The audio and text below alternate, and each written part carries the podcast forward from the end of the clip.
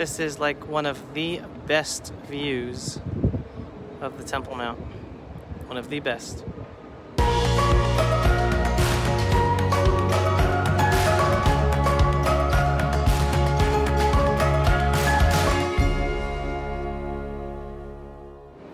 Where am I? I am on the rooftop of the Aish HaTorah building. Yes, there's the Temple Mount. There's the western wall of the Temple Mount. And we'll get to that in a second. Here we go. That is the area of the Muslim quarter of the Old City. This is the area of the Jewish quarter of the Old City. Alright, and here we are.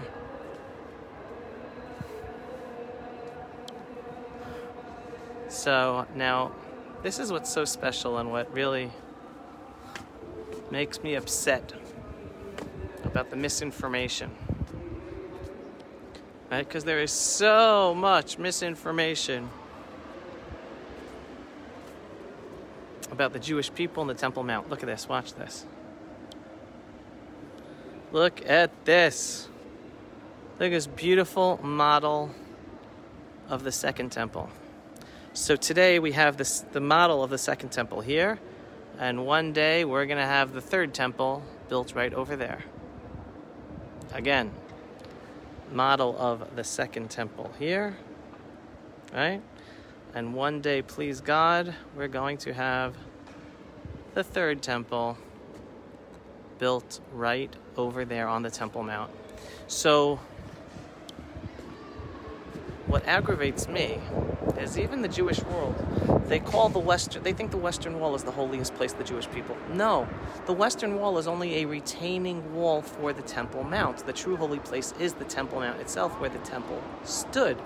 That is the Dome of the Rock. Why is it called the Rock? Because the dome protects the foundation stone of the temple. The foundation stone where Abraham uh, was about to sacrifice Isaac, the foundation stone that, that is, comes up another number uh, of times in the Bible with biblical stories, and it's that foundation stone that is the foundation stone of the temple itself.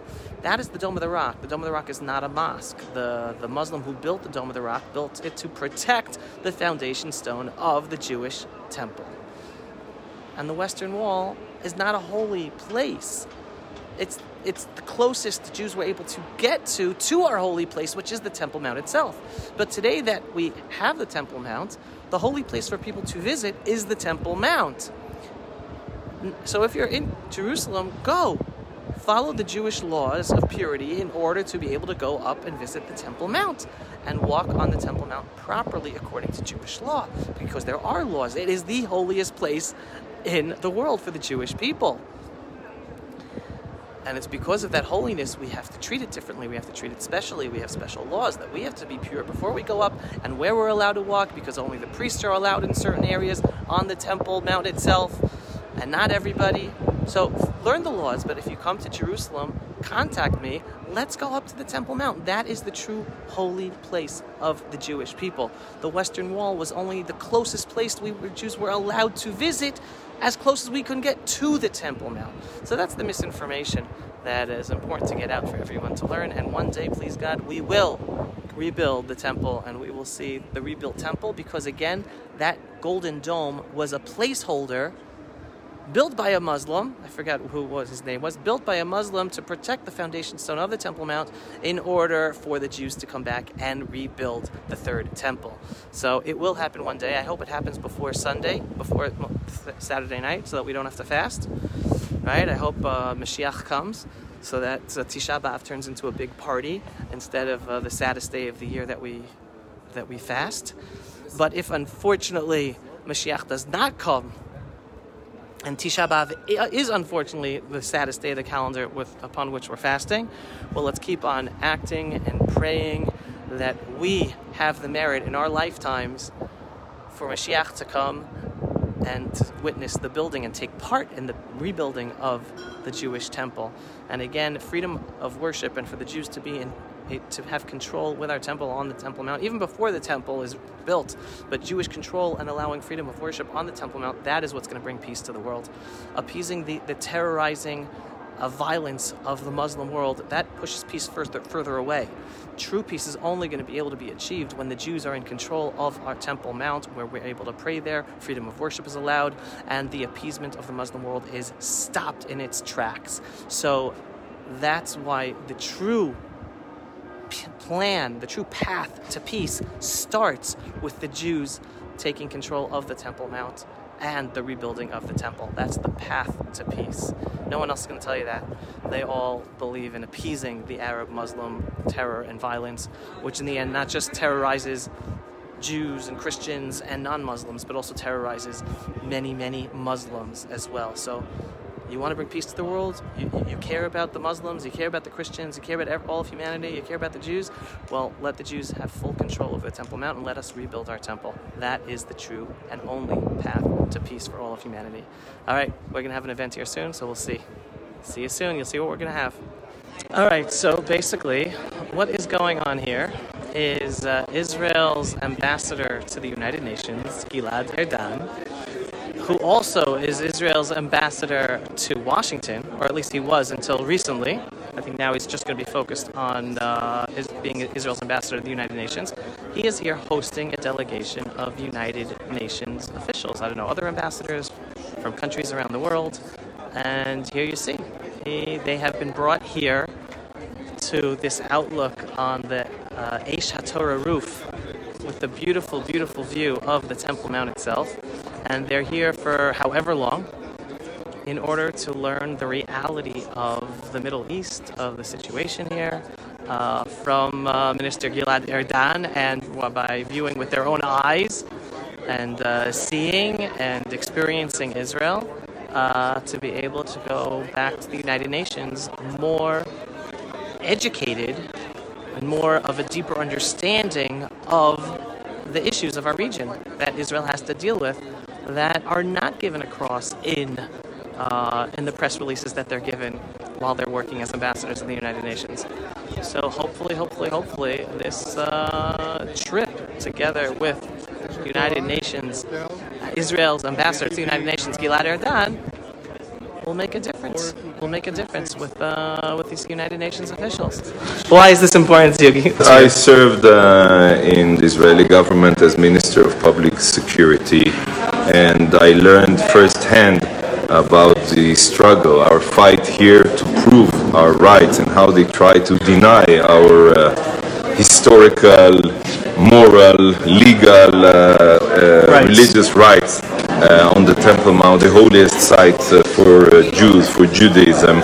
So for me, it's very important to bring UN ambassadors and ambassadors that represent their countries in Washington to learn about our history, to see the archaeological uh, proofs that prove the connection of thousands of years between the Jewish people and the land of Israel and the city of David and, and the Temple Mount.